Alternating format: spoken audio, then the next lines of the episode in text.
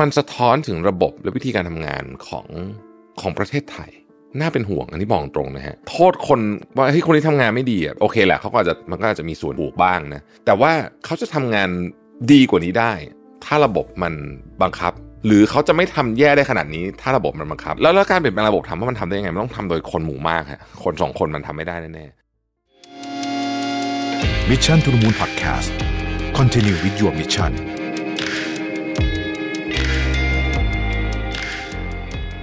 สวัสดีครับ ยินดีต้อนรับเข้าสู่ Mission to the Moon Podcast นะครับ คุณอยู่กับโรวิทานุสาหะครับ จริงๆ มันมีโพสต์อันหนึ่งที่ผมโพสต์ใน Facebook ส่วนตัวไปเมื่อสักประมาณไม่กี่วันก่อนเนี่ยนะฮะ แล้วก็ก็มีคนแชร์เออคงมีคนไลค์กดไลค์กดแชร์กันประมาณหนึ่ง ไม่เยอะมากเพราะผมโพสต์สั้น ๆ ว่า ไอ้เคสกรณีซีเซียม 137 เนี่ย มันสะท้อนภาพของความเป็นประเทศไทย จริง ๆ นะครับ ซึ่ง ถึงวันนี้เรารู้แล้วล่ะว่ามันก็ปริมาณมันไม่ได้เยอะมากประมาณ 5 มิลลิกรัมใช่ไหมฮะแต่ว่าแล้วถ้ามันเยอะนะฮะแล้วแล้วมันมีคำถามทุกจุดเลยอะนะฮะว่าเดี๋ยวผมจะเล่าให้ฟังแล้วมันจะเชื่อมโยงเรื่องอื่นยังไงคือมันมีคำถามทุกจุดเลยตั้งแต่ว่าหนึ่งเก็บยังไงให้หายได้ก่อนนะฮะจริงอยู่โอเค มันมีการใช้แอปพลิเคชันของตัวสารกัมมันตรังสีเนี่ย มีคนถือใบอนุญาตมันพันห้าร้อยเจ้านะฮะมีมีของแบบเนี้ยอยู่ในประเทศไทยเนี่ยประมาณหมื่นชิ้น ซึ่งก็คือเยอะพอสมควรเนี่ยมันส่วนใหญ่มันก็อยู่ในอุปกรณ์ในโรงงานบ้างนะครับ อุปกรณ์ทางการแพทย์บ้างต่างๆนานาพวกนี้ แต่ประเด็นคือมันก็ยังอันตรายอยู่ แม้ว่าจะเป็นเพียงไซส์5มิลลิกรัมก็ตามนะครับหายได้ยังไงก่อนอันดับหนึ่งสองทำไมถึงไม่มีป้ายติดชัดเจนของสารที่มีกัมมันตรังสีให้คนที่ทุกคนเดินเดินผ่านไปผ่านมาจะต้องเข้าใจได้เลยว่าเฮ้ยตรงนี้มันเป็นที่เก็บนะครับ หายเสร็จแล้วกว่าจะแจ้งเจ้าหน้าที่ เจ้าหน้าที่กว่าจะเริ่มหาคืออะไรมันทุกอย่างมันดูแบบ เฮ้ย นี่ไม่ซีเรียสเหรอนะครับจำกรณีเคสของซีเซียมเหมือนกันปริมาณใกล้ๆกันนั้น9มิลลิกรัมนะถ้าจำไม่ผิดนะครับที่ออสเตรเลียเนี่ยที่หายระหว่างเมืองเพิร์ธลงคือเขาไม่รู้หายตรงไหนนะแต่คือมันคือถนนไอไอฝั่งซ้ายมือนะฮะเมืองตั้งแต่เพิร์ธลงมาเนี่ยนะฮะ เขาปิดถนนพันสี่ร้อยกิโลแล้วก็ระดมหาแบบแป๊บแป๊บในที่สุดก็เจอนะครับแล้วก็มีการประกาศอย่างเป็นขั้นเป็นตอนนะฮะแล้วก็ตั้งเป็นข่าวใหญ่ไปทั่วโลกนะลงนิวยอร์กไทมส์ลงวอชิงตันโพสต์อะไรหมดเลยนะฮะแต่ว่าเขาก็มีการหาแล้วก็ประกาศอัปเดต ชัดเจนตรงไปตรงมา ไม่เจอก็ไม่เจอเจอก็คือเจออะไรแบบเนี้ยนะฮะของเราก็ฟังประกาศแล้วก็งงว่าเอ๊ยยังไงอะไรก็ไม่รู้เต็มไปหมดเลย แต่ประเด็นอย่างเงี้ย หรือไปแถลงข่าวไม่ใส่ชุดป้องกันไปยืนอยู่ข้างหน้า แล้วก็มีใช้อะไรแบบผ้าใบมาคุมอะไรมัน คือมันดูแล้วมันแบบมันผมใช้คำว่าค่อนข้างตลกแล้วกันนะ ใช้คำนี้ดีกว่านะฮะแต่มันไม่ได้มันจะไม่ตลกอะเดถ้าเกิดว่ามันมันเยอะกว่านี้ หรือถ้าในอนาคตเราจำเป็นจะต้องมีโรงไฟฟ้าพลังงานนิวเคลียร์จริง ๆ นะฮะเราลองคิดถึงเรื่องนี้ดีๆนะทีเนี้ย ประเด็นของเรื่องเนี้ยคือ ผมไม่ผมไม่คิดว่ามันเป็นความผิดของบุคคลคือโอเค มันต้องมีคนผิดอยู่แล้วแต่หมายถึงว่า มันไม่อยากโทษบุคคล ไม่ใช่คนที่ปล่อยปละละเลยนะ แต่ว่าคนที่อยู่ในระบบตั้งแต่นั้นเป็นต้นมาไม่ว่าจะเป็นหน่วยงานที่เกี่ยวข้องหรืออะไรก็แล้วแต่เนี่ย แต่ผมคิดว่ามันเป็นการสะท้อนระบบของประเทศไทยที่ย่ำแย่ จนอยากจะมาพูดวันนี้ต้องใช้คำนี้นะครับ ระบบเนี่ยมันสำคัญยังไง คือในโลกนี้เนี่ยมันมีประเทศที่เอาเรื่องคอร์รัปชันก็ได้เอาเรื่องคอร์รัปชันก็ได้นะครับถามว่ากฎหมายคอร์รัปชันเมืองไทยแรงไหมแรงนะฮะแรงมากเลยแหละนะครับ แต่การบังคับใช้กฎหมายต่างหากที่อ่อนปุกเปียกนะฮะเล่นพักเล่นพวกคือจะเล่น คือจะใช้คำว่าจะกันแกล้งก็กันแกล้งนะฮะจะช่วยพวกตัวเองก็ช่วยแบบชนิดที่ไม่แคร์สายตาประชาชนเอาใช้คำนี้แล้วกันนะ แล้วมันก็เป็นมานานแล้วด้วยนะระบบของประเทศไทยเนี่ยนะครับมันมันมันมีปัญหา เพราะประเทศอื่นเนี่ยที่เขาคอร์รัปชันน้อยๆเนี่ยนะครับถามว่าคนเขาดีกว่าประเทศเราเปล่าคำตอบคือผมคิดว่าไม่อะผมผมผมว่ามันไม่รู้มีอะไรมาตรวัดหรือเปล่า คิดว่าไม่ แต่ด้วยความที่ระบบเนี่ยมันมันไม่เอื้อหรือมันยาก นะฮะแล้วมันสามารถตรวจสอบได้ แล้วมันทำให้การเล่นพักเล่นพวกทำได้ยาก บังคับใช้ได้จริงอะระบบหนึ่งระบบกฎหมายเนี่ยสามารถบังคับใช้ได้จริงเนี่ยมันก็เลยดีกว่านะครับอย่างประเทศที่มันคอร์รัปชันน้อยๆอย่างเช่นกลุ่มสแกนดิเนเวียนหรือนิวซีแลนด์อะไรพวกนี้ถามว่าอัตราส่วนแล้วเนี่ยเขาเขาเป็นคนดีมากกว่าคนไทย เยอะขนาดนั้นจริง ๆ เหรอเนี่ยนะฮะในขณะที่เราอยู่อันดับประมาณ 120 กว่าเนี่ยจากอันดับที่ top 5 เนี่ย โดยส่วนตัวผมคิดว่ามันไม่ ไม่น่าจะขนาดนั้น ความรู้สึกนะ อันนี้ อันนี้มันไม่มีอะไรวัดได้ แต่ระบบเขาดี ต่อให้คุณอยากจะคอร์รัปชันคุณอาจจะทำไม่ได้ด้วยซ้ำนะหรือว่าทำคุณโดนจับเลยอะไรแบบนี้นะฮะเพราะฉะนั้นผมคิดว่าระบบจึงเป็นเรื่องที่สำคัญ เหตุการณ์นี้มันสะท้อนประเทศไทยยังไง ผมผมจะเล่าย้อนให้ฟังนะครับ ตั้งแต่เรื่องราวต่างๆ ที่เกิดขึ้นกับตำรวจ คุณจำตำรวจที่ไปรีดไถ่มาเฟียจีนได้ไหมฮะ คือโอ้โหหนักมากใช่ไหมคุณจำเรื่องเกี่ยวกับ เหตุการณ์ไฟไหม้ผับนะฮะแล้วก็มาตรฐานมาตรฐานอะไรก็ไม่มีขออนุญาตก็มั่วไม่ตรงตามวิธีการใช้จำได้จำเหตุการณ์พวกนี้ได้ใช่ไหมฮะหรือแม้แต่เหตุการณ์การรับมือการกราดยิงครั้งล่าสุด ที่เพิ่งเกิดขึ้นเมื่อวันสองวันนี้เองเนี่ยมันสะท้อนถึงระบบและวิธีการทำงานของของประเทศไทย ซึ่งน่าเป็นห่วงอันนี้บอกตรงนะฮะคือคืออย่างที่ผมบอก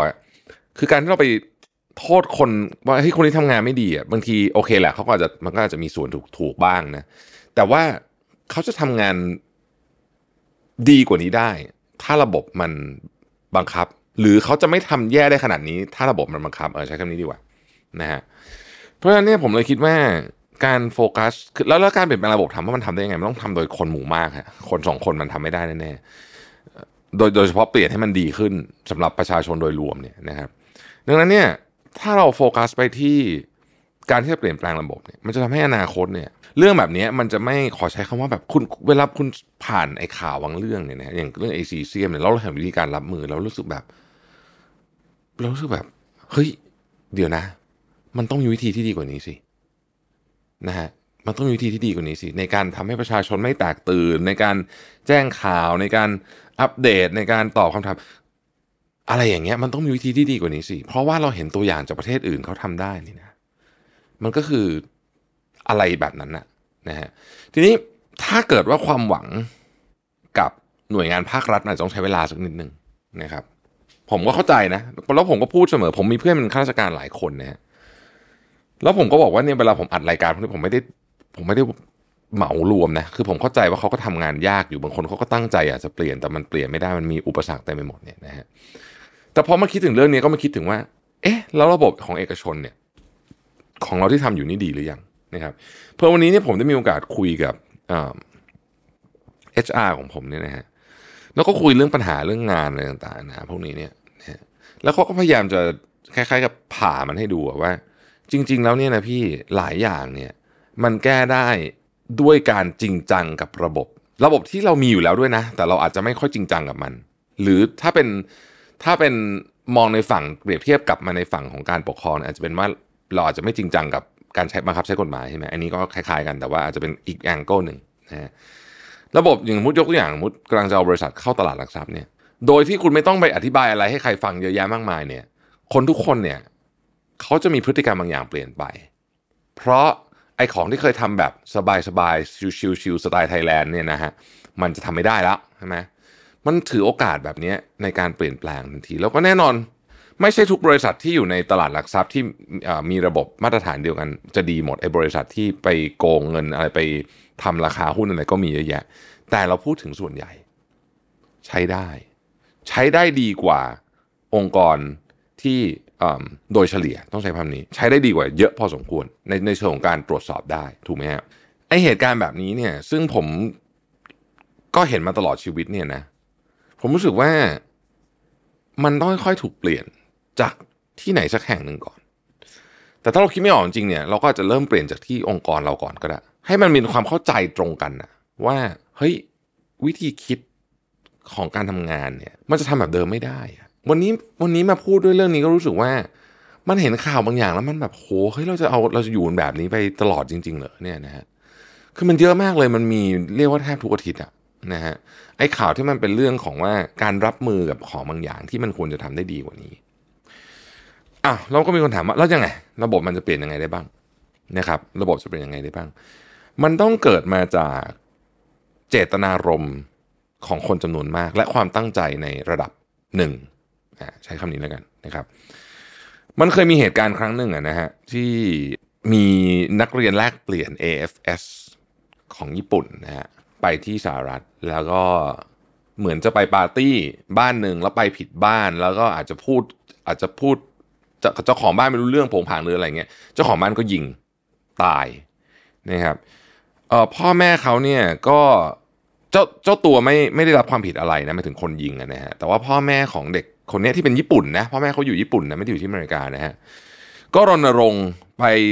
เรียกร้องคนแล้วยุคนั้นไม่ใช่ยุคอินเทอร์เน็ตนะยุคก่อนอินเทอร์เน็ตอะไปเอาล่ารายชื่อคนญี่ปุ่นเนี่ยใช้คำนี้แล้วกัน มาเป็นล้านคนนะฮะแล้วก็มีคนอเมริกันช่วยสนับสนุนอีก เป็นหลักแสนคนเนี่ยนะฮะเพื่อที่จะไปแก้กฎหมายในที่สุดเนี่ยก็ได้ไปเรียกว่าไปได้ไปนั่งคุยกับบิลคลินตันอะ ในทำเนียบขาวอะนะฮะแล้วมันก็มีการแก้กฎหมายบางอย่างเกิดขึ้นที่เกี่ยวข้องกับการถือครองอาวุธปืนเอ่อซึ่งแน่นอนมันก็ไม่ได้อาจจะไม่ได้แก้เยอะได้ตรงตามความตั้งใจหรอกแต่มันก็ได้แก้คือเป็นเป็นก้าวแรกของการที่จะทำให้คนซื้ออาวุธปืนยากขึ้นนะครับผมว่าถ้าผมจำไม่ผิดเนี่ยมันจะมีการตรวจสอบประวัติมีอะไรพวกนี้ก่อนแล้วก็มี waiting period นะไม่ใช่ว่า คุณเดินเข้ามาแล้วคุณซื้อได้เลยแบบนี้ต้องมี waiting period ก่อนนะครับแม้จะครั้งเป็นคนต่างชาติเนี่ยนะฮะพอถึงเวลาสามารถทำมันก็ทอทำได้ แล้วมันก็มันก็ทำให้สถานการณ์อาวุธปืนในช่วงนั้นเนี่ยเเหมือนจะดีขึ้น เพราะมันมีกระแสอยู่ แต่แน่นอนสหรัฐอเมริกายังมีปัญหาเรื่องนี้อยู่มากมากมากเลยเนี่ยนะฮะแต่กำลังจะบอกว่าที่อเมริกาเนี่ยมันเคยมีเหตุการณ์ที่พ่อแม่ชาวญี่ปุ่น ไปรณรงค์รายชื่อเพื่อแก้กฎหมายมาแล้วอะเออ ทำได้นะถ้าเกิดว่า Impact ของผู้คนมันเยอะพอผมใช้คำนี้แล้วกัน แล้วในยุคนี้เนี่ยผมคิดว่าในเรื่องบางเรื่องที่เราไม่เห็นด้วยจริงๆเนี่ยนะว่ามันมันหรือมันต้องถูกควรต้องถูกแก้เนี่ยนะฮะเมื่อถึงเวลามาถึงนะผมคิดว่าเราต้องช่วยกันยกตัวอย่างเช่น อันนี้อาจจะไม่ได้พูดถึงเรื่องซิสเต็มตรงๆ แต่มันคือเรื่องที่ทุกคนต้องใช้ด้วยกันคือพรบอากาศสะอาดแบบเนี้ยเป็นต้นนะครับ เราเคยเชิญมาสัมภาษณ์ในรายการของ Mission to the Moon ครั้งหนึ่งไม่แน่ใจจำได้กันหรือเปล่านะฮะเป็นหนึ่งใน